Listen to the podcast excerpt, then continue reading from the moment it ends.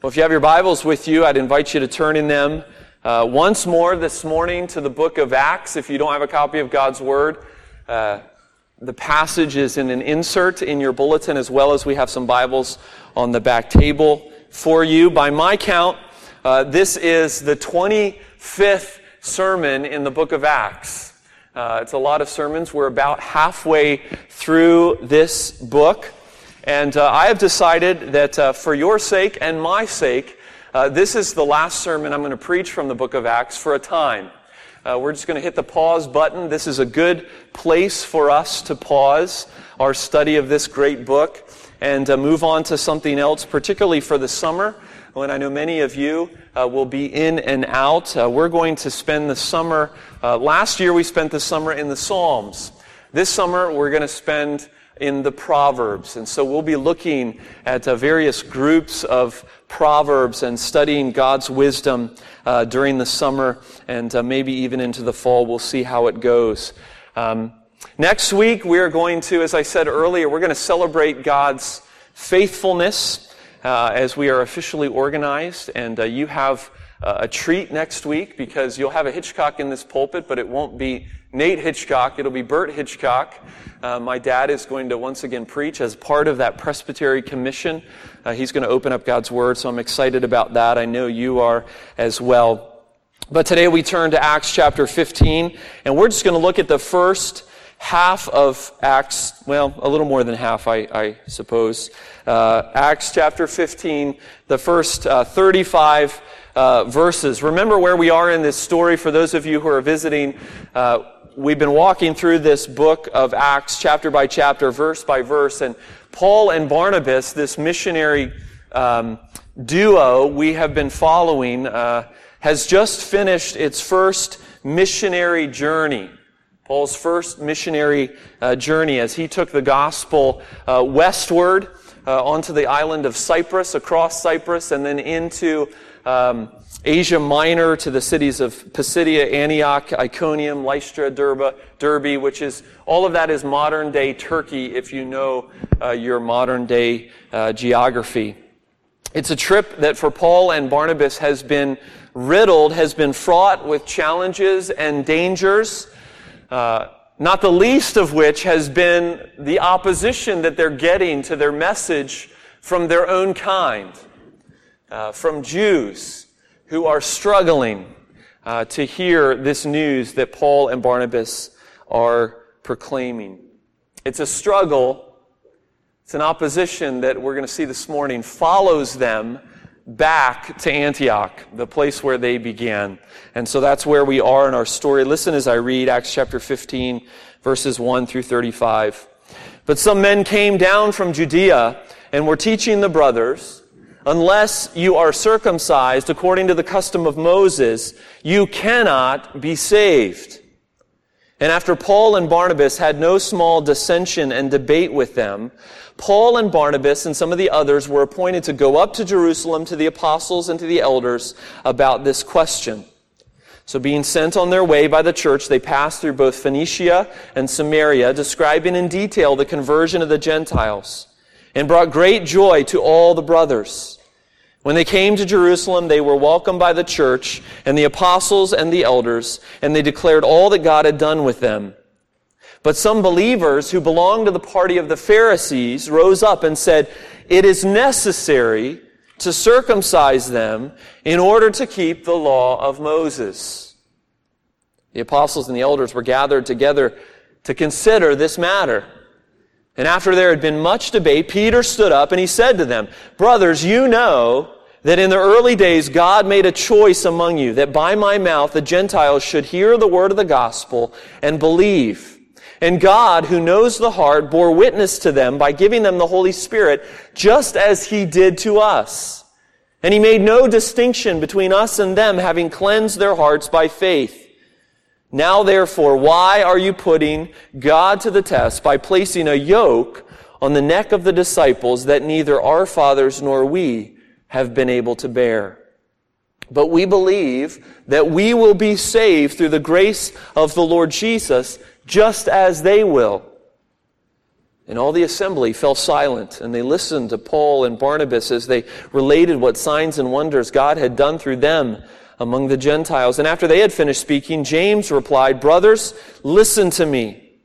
Simeon, that is Simon, that is Peter, has related how God visited the Gentiles to take from them a people for his name.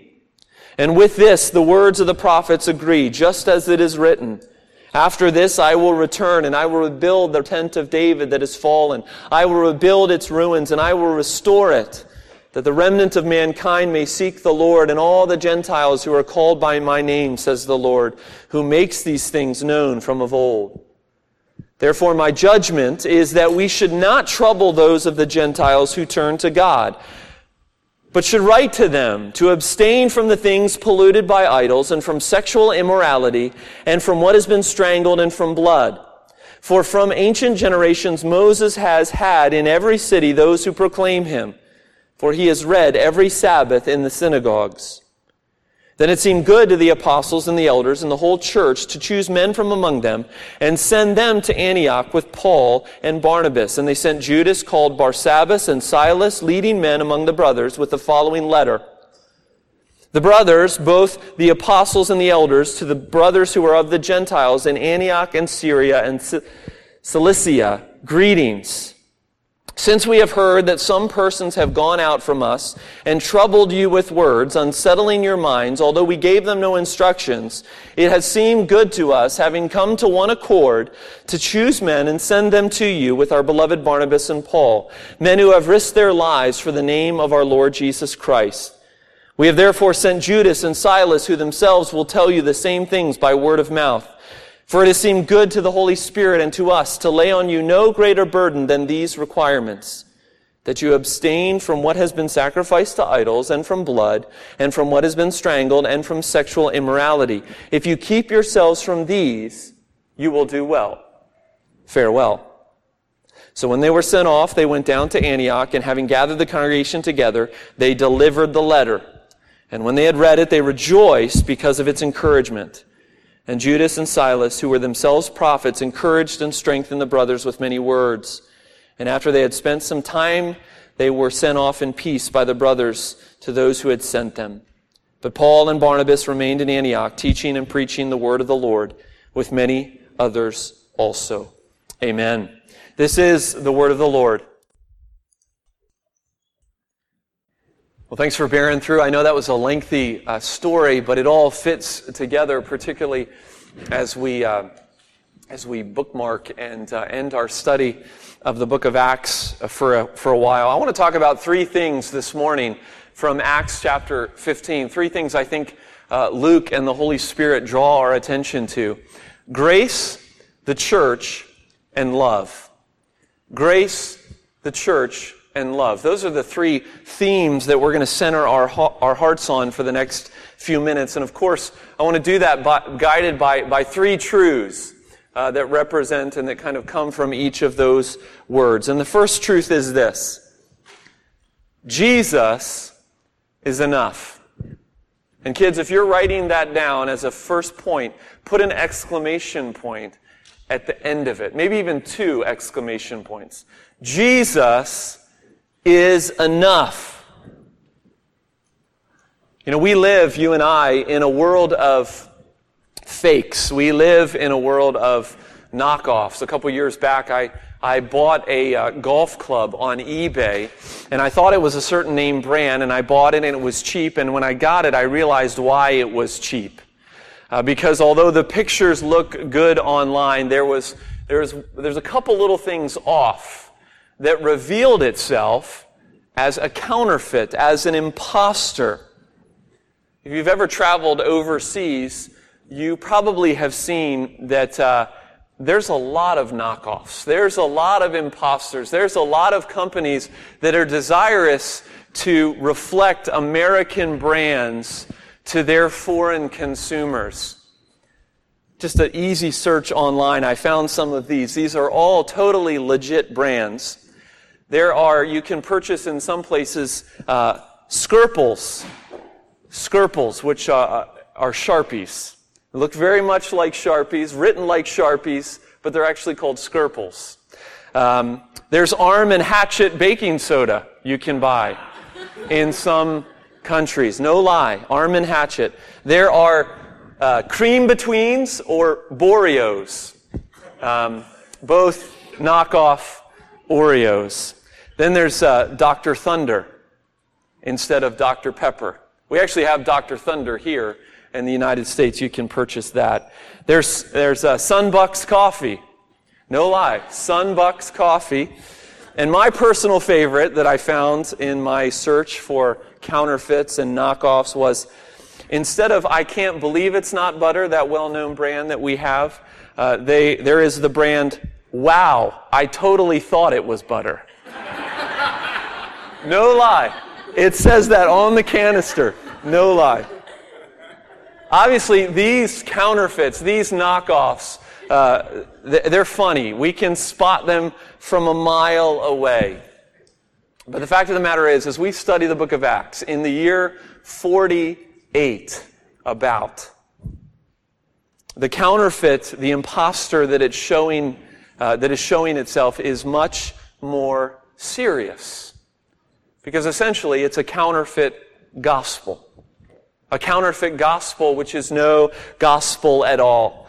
Paul and Barnabas had just spent two years of their lives risking life and limb, traveling the world, or at least this part of the world, proclaiming to Jew and to Gentile alike salvation through the risen Jesus.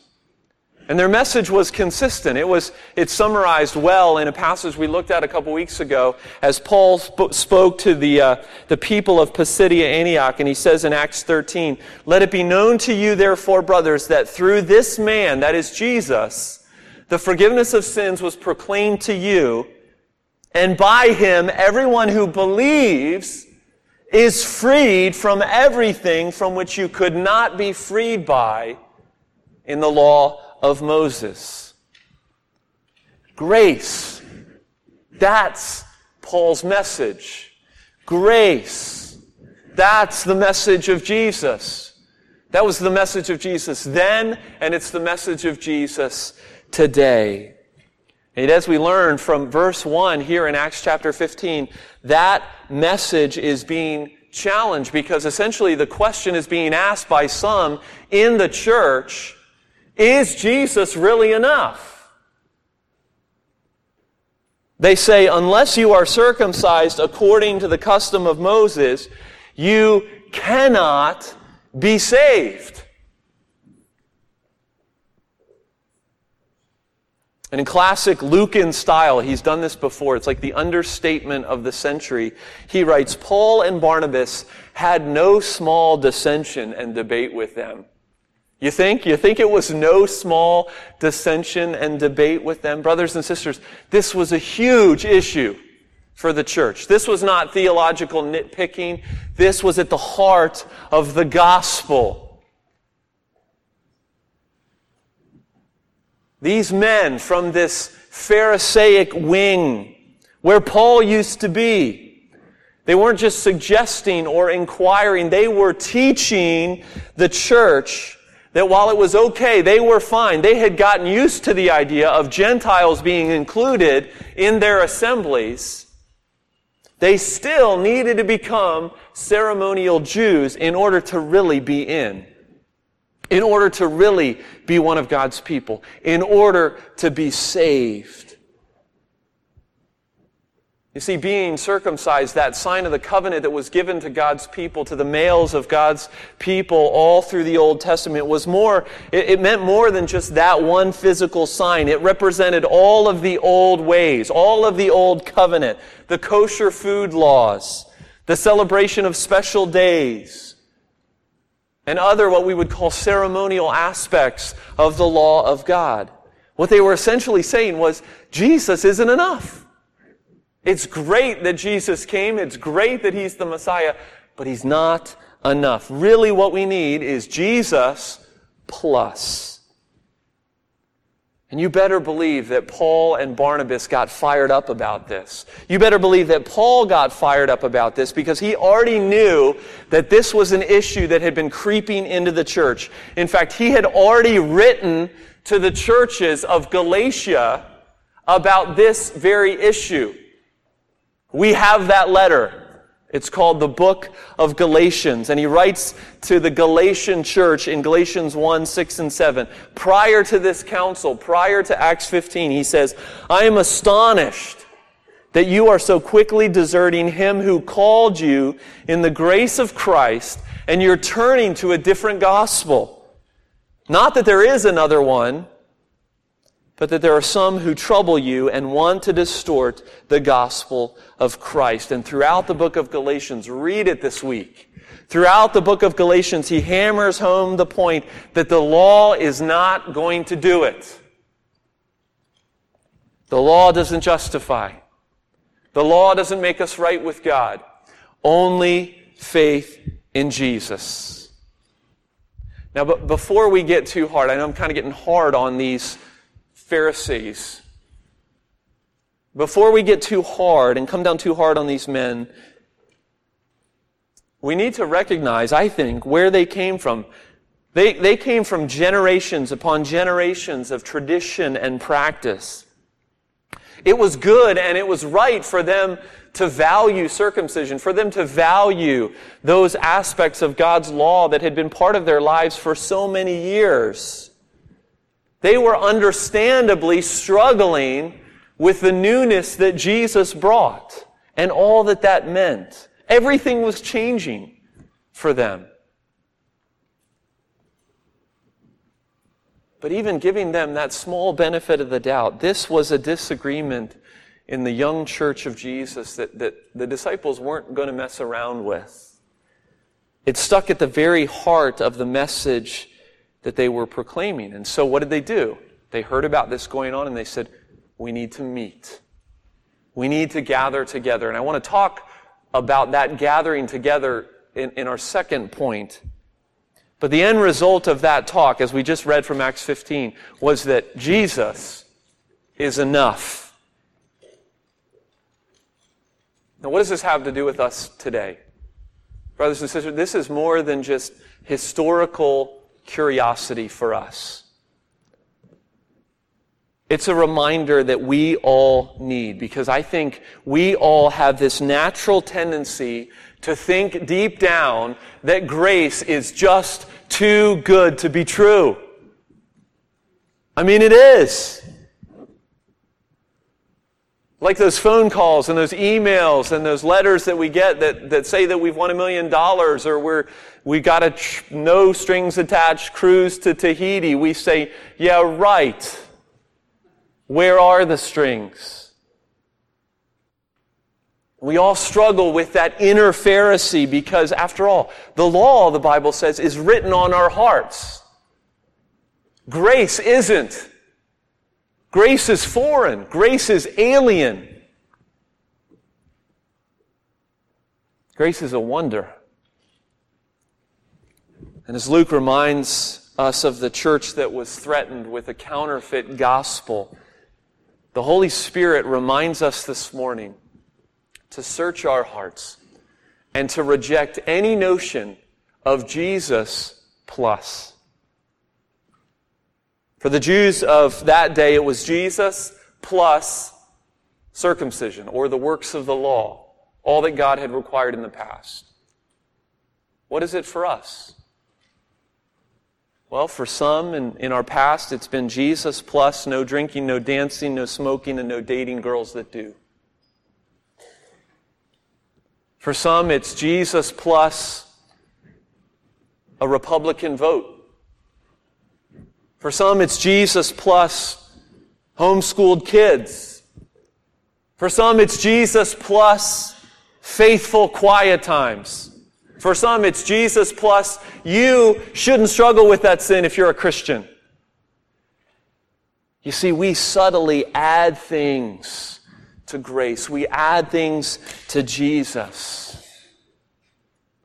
Brothers and sisters, don't let yourselves fall into that performance trap. There is nothing that you can add to make yourself a sweeter recipient of his saving love. Let me repeat that. There is nothing that you can add to yourself to make yourself a sweeter recipient of his saving love. It is by grace you've been saved. The gospel is good news. The gospel is radical news because the equation is Jesus plus nothing. That is true grace. No wonder they call it amazing. Believe it. Rest in it. That's the first thing I think Luke draws our attention to this morning. But there's a second important truth I want us to see, and it has to do with the second word, and that is the church. And the second truth is this the church is God's gift of safety. The church is God's gift of safety. In our circles, Ascension Presbyterian Church, in our small little sliver of what God is doing in the world, this week is a significant week for two reasons. One is because this week is our the General Assembly, the national gathering of our church, of our denomination. Later this week, over a thousand elders from all across the United States will gather in Houston, Texas for worship, for prayer, for encouragement, for consideration of things that have to do with your church.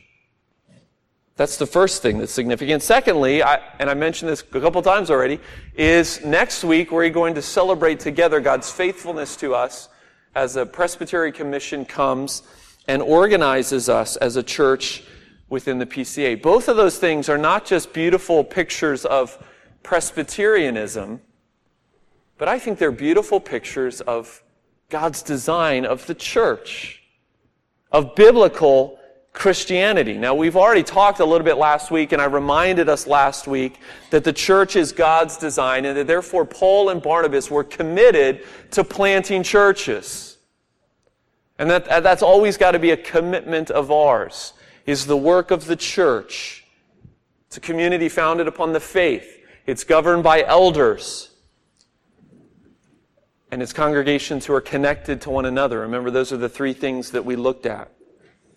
Here in Acts chapter 15, we begin to see some of the fruit of that design right off the bat. Serious disagreement has arisen. It's one that Paul probably was tempted to just, you know, squash. Real definitively, real decisively. But notice what they do. Notice what they do. These, these wise elders of the early church, they gather together to consider the matter. They don't heavy handedly decree from on high, but rather they gather, knowing the emotions, knowing the history that is involved, and they study the scriptures and they debate. I mean, what, what we have here in Acts chapter 15 is really the first church council. This will be the first of many church councils that will take place in the early church as it makes its way and finds its way through a broken and confused world. And I want us to recognize a couple different things about this church council. One, this is certainly a unique time and place in redemptive history. It's not as if we can repeat what goes on here. This is the apostolic age. These people had seen Jesus, they had walked with Jesus. I recognize that it's unique. Secondly, I want us to recognize that the church gathering together to decide something is not infallible. I mean, what we have here is inscripturated for us. That's significant. But it doesn't mean that all church councils after that fact were infallible necessarily. But with those two disclaimers or, or, caveats, I want us to see some enduring principles from what happens here in Acts chapter 15 that affect us and that make for us the church being a safe place, being a safe, God's gift of safety. First, from Peter. When Peter talks, what does he do? Peter appeals to not only his apostolic experience, but his apostolic calling. He essentially says, this, this, this whole discussion that we're having, don't forget that God chose me to tell the Gentiles. Remember the, the vision he had with Cornelius, the interaction with Cornelius. God chose me. God accepted them. God purified their hearts. God made no distinction. In other words, Peter deflects the issue to God and what God has said and what God has done in this unique age through this unique messenger, this apostolic messenger that is Peter. And then James comes in, and, and James, this leader in the church, he comes in, comes in and he basically underlines what Peter says as he quotes this passage out of Amos 9. And he says, Yeah, this is what God said all along he was going to do.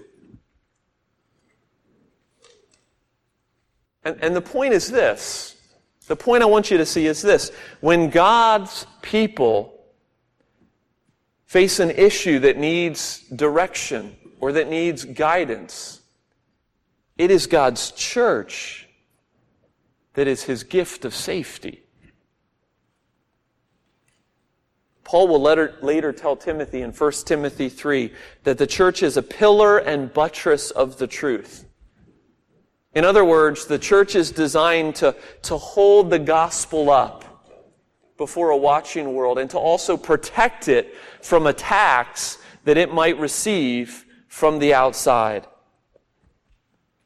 Now, brothers and sisters, this will take on real feet next week as your elders and as I stand up before you and we take vows to guide you and to shepherd you and to protect you. And as you, in turn, take vows to submit to our leadership as we try to be faithful to what God has called us to be. This is God's beautiful design for the church, and this is His design and His safety for His people.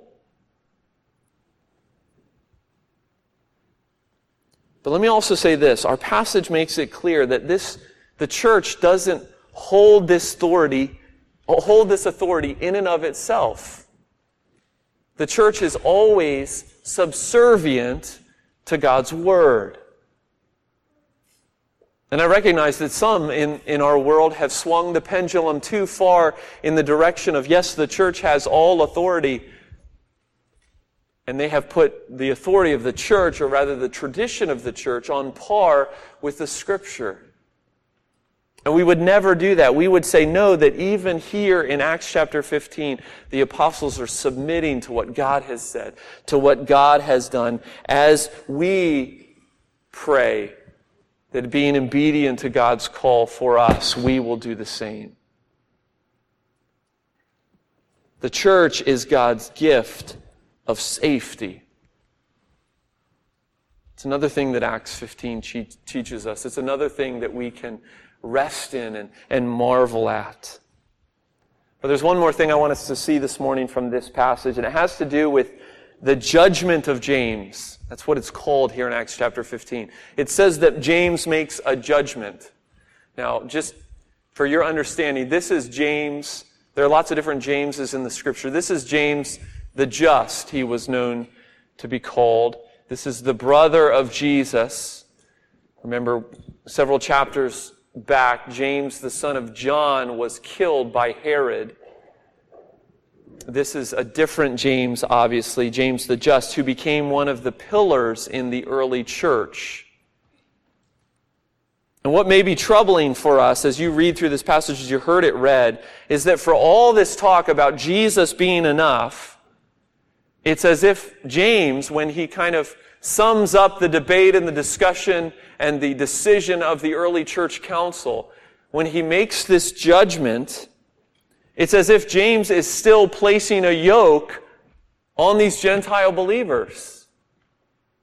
Precisely what Peter said that they shouldn't do in verse 10. And instead, James says in verse 19, we should write to them, and then of course we have the letter that they did write to them. We should write to them to abstain from the things polluted by idols and sexual immorality and what has been strangled, and from blood. I don't know about you, it's like, wait a second, didn't we just Didn't we just try to make the point that Jesus was enough? And now all of a sudden we're supposed to do all these things that the law says we're supposed to be free from? It sure sounds like a yoke to me. A yoke was this, this, this thing that they put on the, uh, on the, the oxen to, to plow fields, you know, this big burden around their neck. And you know what? It is a yoke. James is essentially taking off the yoke that the Pharisees wanted to put on, and he's putting on the yoke of Jesus. That's what I want us to close with this morning. Jesus is enough. The church is God's gift of safety, but there's one more thing that this passage shows us, and, and it's this. Grace calls us to love. Pretty simple. Grace calls us to love. I want you to see that Acts 15 reminds us, as one writer put it, that grace and faith level us. They level us. We had this discussion at our kitchen table the other night uh, as a family. I asked my kids, what in the world would make us, because I was challenging them, what in the world would make us swallow our pride and be humble before others? And to consider others better than ourselves when my heart is just saying, I want it to be all about me.